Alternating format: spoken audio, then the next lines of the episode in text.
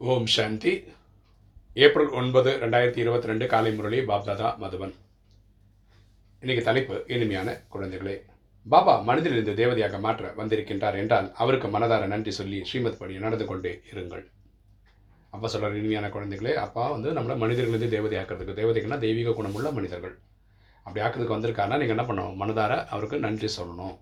அவர் சொல்லக்கூடிய ஸ்ரீமத் உயர்ந்த வழிபடி நடக்கணும். இன்றைக்கி கேள்வி எந்த குழந்தைகளுக்கு பாபாவிடம் அன்பு இருக்கிறதோ அவர்களின் அடையாளம் என்ன? எந்த குழந்தைகளுக்கு பாபாவிடம் அன்பு இருக்கிறதோ அவர்களின் அடையாளம் என்ன? பதில். பாபாவிடம் உண்மையான அன்பு இருந்தால் அவரை மட்டுமே நினைப்பார்கள். ஸோ பரமாத்மாட்ட அன்பு இருந்தால் அவரை மட்டுமே நினைவு செய்வார்கள்.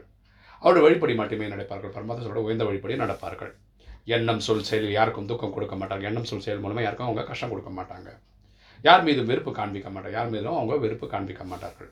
தன்னுடைய உண்மையில் உண்மையான கணக்கை காண்பிப்பார்கள். அவங்க உண்மையில் உண்மையான கணக்கு வழக்கை பரமாத்மாட்ட சொல்லுவாங்க. கெட்ட சங்கத்திலிருந்து தன்னை பாதுகாத்து வைப்பார்கள் அவங்க தவறான வழியில் போகிறவங்க கூட சேர மாட்டார்கள்.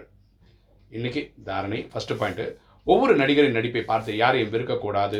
எண்ணம் சொல் செயலின் துக்கம் கொடுக்கக்கூடாது. அப்போ சொல்கிறாரு யாரையும் நம்ம வெறுக்கக்கூடாது. எட்டொரு கோடி பேருமே இந்த நாடகத்தில் ஸ்பெஷல் அவங்க அவங்களுக்குள்ளே கொடுக்க வேண்டிய கொடுக்க வேண்டிய மரியாதையை நம்ம கொடுக்கணும். எண்ணம் சொல் செயல் மூலமாக நம்ம யாருக்கும் துக்கம் தரக்கூடாது. ரெண்டு பாபாவுக்கு தனது முழு கணக்கை ஒப்படைக்க வேண்டும். அப்பாகிட்ட உண்மையில் உண்மையாக நடந்துக்கணும். சார்ட் வைக்கணும். வினாச காலத்தில் முழுமையான அன்பு புத்தி உடையவராக ஆக வேண்டும். நம்ம எட்நூறு கோடி பேர் அன்பு செலுத்துகிறவங்களாக இருக்கணும். ஸ்ரீமத் படி தனது நடத்தையை உயர்ந்ததாக மாற்றிக்கொள்ள வேண்டும். ஸோ நம்மளோட நடத்தையே உயர்ந்ததாக ஆக்கணும். கெட்ட சங்கத்தில் இருந்து பாதுகாப்பாக இருக்க வேண்டும். நம்ம கெட்ட சகவாசத்திலிருந்து விடுபட்டு இருக்க வேண்டும். இன்றைக்கு வரதானம். சூட்சமமான பாவங்களிலிருந்து விடுபட்டு சம்பூர்ண ஸ்திதியை அடையக்கூடிய வெற்றி சுரூபம் ஆகுக. சூட்சம பாவங்களிலிருந்து விடுபட்டு சம்பூர்ண ஸ்திதியை அடையக்கூடிய வெற்றி சுரூபம் ஆகுக. விளக்கம் பார்க்கலாம். தற்சமயம் சில குழந்தைகள் கர்மங்களின் நிலையை பற்றி ஞானத்தில் மிகவும் கவனக்குறைவாக ஆகிவிட்டனர் ஸோ நமக்கு தெரியும் நல்லது பண்ணால் நல்லது நடக்கும் கெட்டது பண்ணால் கெட்டது நடக்கும்னு. ஆனால் சில குழந்தைகள் கர்மத்தின் விதியை சரியாக புரிஞ்சுக்கவே இல்லைன்றார் அப்பா எனவே சிறு சிறு பாவங்கள் ஏற்பட ஆரம்பிக்கின்றன. சிறு சிறு பாவங்கள் வந்துடுது.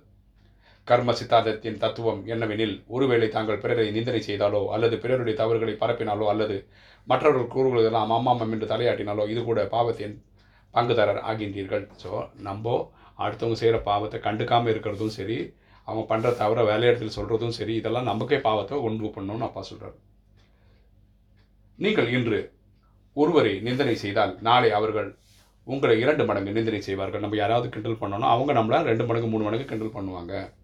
இந்த மாதிரியான சின்ன சின்ன பாவங்கள் சம்பூர்ண ஸ்திதி அடைவதற்கு விக்னங்களை ஆகிவிடும். இதுதான் நம்ம நூற்றுக்கு நூறு பாஸ் ஆகாமல் இருக்கிறதுக்கான காரணங்கள். எனவே கர்மங்களின் நிலையை அறிந்து கொண்டு பாவங்களிலிருந்து விடுபட்டு வெற்றி சுரூபமாகுங்கள். ஸோ நம்ம கர்மத்துடைய இதை பாருங்கள் அவுட்புட் என்னவாக இருக்கும்? நல்லதா கெட்டதான்னு பார்த்து நடந்துக்கங்க. அப்போ தான் இன்றைக்கில் நாளைக்கு நம்ம சம்பூர்ணமாக்க முடியும். இன்றைக்கி ஸ்லோகன். ஆதி பிதாவிற்கு சமமாக ஆகுவதற்காக சக்தி சாந்தி மற்றும் சர்வ குணங்களின் ஸ்தம்பம் ஆகுங்கள். ஆதி பிதாவிற்கு சமமாக ஆகுவதற்காக சக்தி சாந்தி மற்றும் சர்வ குணங்களின் ஸ்தம்பம் ஆகுக.